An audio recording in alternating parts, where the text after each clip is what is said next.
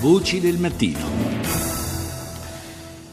Il 25 anniversario della, di un altro attentato, quello eh, di Capaci, nel quale eh, morì eh, Giovanni Falcone.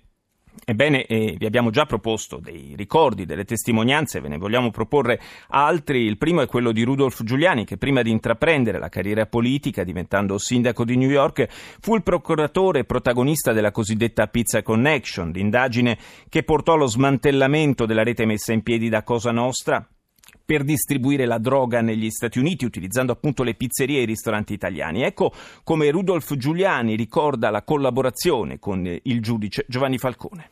I met Giovanni Falcone when he came over to the United States with a small group of um, Italian magistrates. Conobbi Giovanni Falcone quando venne negli Stati Uniti con un piccolo gruppo di magistrati italiani e investigatori criminali che erano interessati a verificare se fosse possibile mettere insieme le forze nelle indagini di mafia in particolare sul collegamento che avevamo scoperto tra la mafia siciliana e le famiglie mafiose americane in quello che chiamavamo il caso Pizza Connection. Uh, la famosa indagine Pizza Connection è stato un raro esempio di collaborazione internazionale fra magistrati, non è così? Sì, lo è stato. Il caso Pizza Connection è un altro caso che riguardava migliaia di personaggi legati alla mafia, furono portati avanti congiuntamente dai magistrati italiani e da quelli statunitensi, dagli investigatori italiani e dall'FBI. Qual è il suo ricordo personale di Giovanni Falcone, sia a livello umano sia a livello professionale? Well, he became a very close friend. He had an office in Diventò un amico molto stretto. Aveva un ufficio nella sede della nostra procura e un altro paio di uffici per i suoi assistenti e per Gianni Di Gennaro, che era capo degli investigatori italiani. Procedemmo nelle indagini spalla a spalla e diventammo ottimi amici. Mi disse che ogni tanto aveva bisogno di rilassarsi e allora qualche volta lo portai allo Yankee Stadium a vedere le partite di baseball. Era un giudice molto raffinato e un investigatore molto acuto ma era anche una sorta di uomo del Rinascimento, colto e intelligente. Ci capitò di avere interessanti conversazioni sulla religione, la filosofia, la storia della Sicilia e su quel che l'Italia avrebbe dovuto fare per diventare un paese più moderno. Lui era convinto che la mafia impedisse all'Italia di diventare come la Francia, la Germania o gli altri paesi europei più moderni. Uh,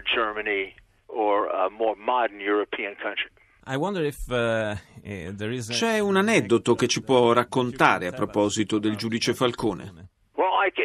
Uh.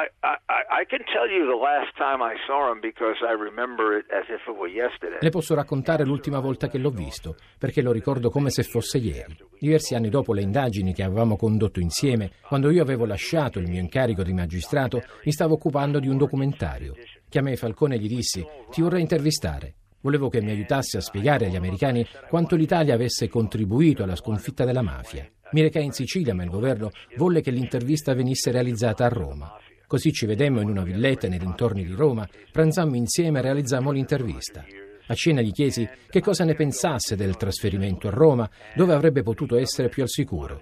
Lui mi rispose: Sono siciliano, sono nato là e là morirò. Il mio intero impegno è rivolto a fare della Sicilia un posto in cui la gente possa andare, avviare attività imprenditoriali. Quella è stata l'ultima volta che l'ho visto.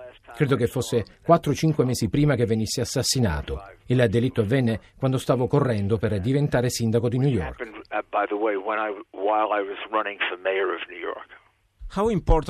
Quanto fu importante l'approccio investigativo focalizzato sugli aspetti finanziari delle attività mafiose?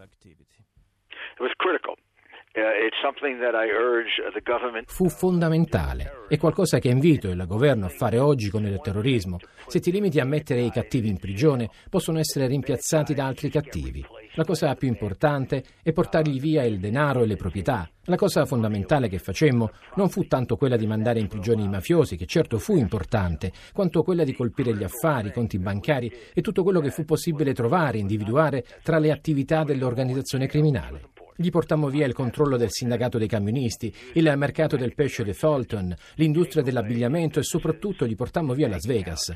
A cosa serviva mettere in prigione i capi delle famiglie mafiose se poi continuavano a ricavare fino a 10 milioni di dollari a settimana da Las Vegas? Occorreva andare più in profondità. seguendo il denaro, che a volte era valuta e a volte era un'attività d'affari. Occorreva portare via ai mafiosi soldi e business. Secondo lei, Giuliani, quale impatto ha la mafia oggi negli Stati Uniti? Much, much Molto meno significativo di un tempo. Non ha più alcun impatto istituzionale. La mafia era diventata la più influente organizzazione criminale negli Stati Uniti proprio perché aveva questo impatto istituzionale. In altre parole, i mafiosi non erano soltanto fuorilegge che commettevano crimini, avevano invaso le nostre istituzioni, portavano avanti attività imprenditoriali, guidavano i sindacati, nominavano giudici, appoggiavano l'elezione di uomini politici. Ora tutto questo è finito non hanno più legami con le istituzioni e non hanno nemmeno più il numero di affiliati che avevano una volta. Inoltre gli affiliati di adesso sono molto meno abili di quelli di un tempo. Al giorno d'oggi i giovani italoamericani sono mediamente gente di successo, sono avvocati, medici, scienziati, attori o cantanti. Si sono lasciati alle spalle la condizione di immigrati attraverso il processo americano di integrazione. La mafia negli Stati Uniti era nata perché negli anni 20 e 30 gli italiani non erano integrati erano discriminati come minoranza, forse non quanto gli afroamericani o gli ebrei, ma comunque discriminati. Un po' come gli irlandesi quando arrivarono in questo paese, i mafiosi erano forse l'1% degli italoamericani, ma erano molto più pericolosi di quanto tale percentuale potesse far pensare, anche perché erano assai meglio organizzati degli altri gruppi criminali.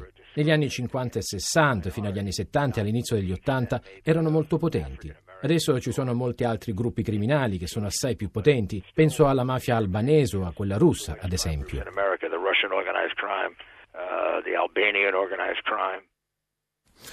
Continueremo naturalmente eh, a seguire, lo farà il GR1, lo farà Radio 1 per tutto l'arco della mattinata, continueremo a seguire, dicevo, le notizie che arrivano dalla Gran Bretagna sulla strage di ieri, di ieri sera a Manchester, al termine di un concerto, lo ricordo, una bomba che esplosa, almeno 19 morti e una sessantina di feriti, ma eh, completiamo, chiudiamo questa pagina dedicata alla strage di Capaci e al ricordo di Giovanni Falcone lo facciamo con un altro ex magistrato che ebbe occasione di lavorare con lui, eh, il professore Paolo Bernasconi, che era eh, procuratore a Lugano dal 1969 al 1985 e collaborò eh, con eh, Falcone e con eh, Carla Del Ponte in diverse eh, indagini, diverse inchieste, tra cui anche la già citata Pizza Connection. Buongiorno professore.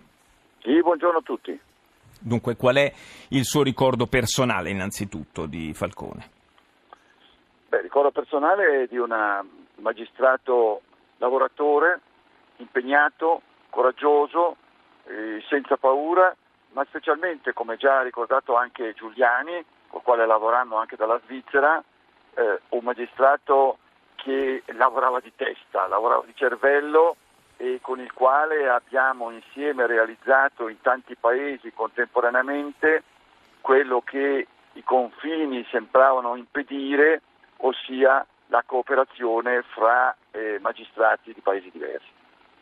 Questo forse è proprio stato l'aspetto più innovativo eh, di quelle indagini, cioè mh, forse non c'erano dei precedenti così strutturati di collaborazione tra magistrature di più paesi su un unico caso, d'altra parte eh, ormai è una cosa eh, acclarata che se la criminalità è transnazionale anche le indagini lo devono essere, ma allora non era così scontato.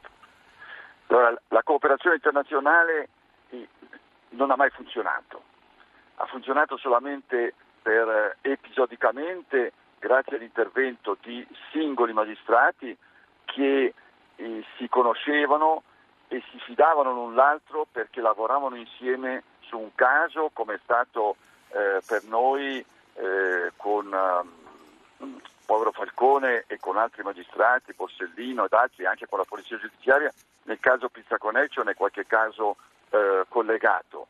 Purtroppo bisogna dire che questa visione eh, di, di, di Giovanni Falcone e di altri che lavorarono con lui e che si sono succeduti anche in altre procure italiane e in altre procure di altri paesi, è uno sforzo che va continuato perché tuttora abbiamo paesi con i quali, persino in Europa, persino nell'Unione Europea, con i quali la cooperazione internazionale non funziona. Londra, tipicamente, l'Inghilterra è un paese con il quale la cooperazione internazionale non funzionava allora e continua a non funzionare oggi.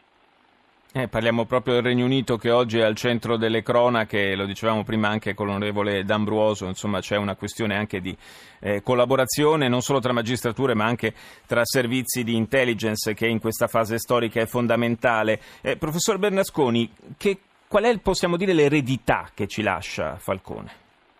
Beh, l'eredità eh, è molto semplice, riassunta in una frase che mi disse alcune volte quando venivo a Lugano, ci incontravamo a Lugano in grande segretezza, eh, senza farne grande scalpore sui giornali, perché oggi qualche volta qualcuno, specialmente forze politiche, hanno interesse a eh, alimentare la paura, noi si faceva tutto segretamente, eh, al di là dai media perché ci interessavano i risultati a lunga scadenza, fra- una frase che mi disse e che è fondamentale, che io continuo a ripetere a tutti, e quella diceva Paolo stai attento perché in Svizzera dopo i soldi della mafia arriveranno anche i mafiosi, come per dire che eh, il lassismo, la tolleranza manifestato da tanti paesi e tuttora, e tuttora anche l'Unione Europea, pensi a Malta, pensi a Cipro, paesi che